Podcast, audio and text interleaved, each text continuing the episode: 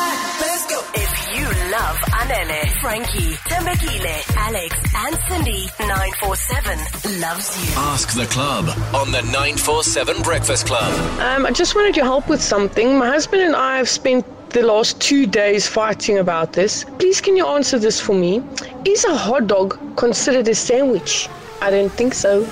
Yeah, you are right. No, no, no. No? A hot dog is not a sandwich. A sandwich is bread No, you're right. No, with, stu- Andela with is stuff right with in this. between it. Yes. A hot dog is a, hot dog. Are you joking? Uh, Okay, Alex, a cheese and tomato sandwich. What is its name? Uh, cheese and tomato sandwich. Exactly. A hot dog. What is its name? it's a, a hot dog sandwich. No, it's not a hot dog sandwich. It is a hot dog. You're saying i- if it involves bread and some kind of a filling. so a gota is a sandwich.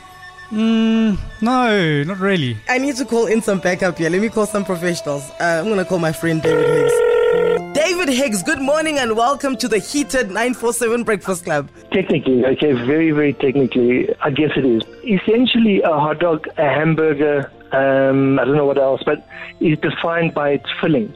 So if you take a hamburger, for instance, it's not a sandwich in any in any form. Okay, a hot dog is exactly the same. It has a very specific filling. It's a sausage. It'll never change. It's a hot dog. It is what it is. This is what you call Let- let sitting me on a just tell you what- fence.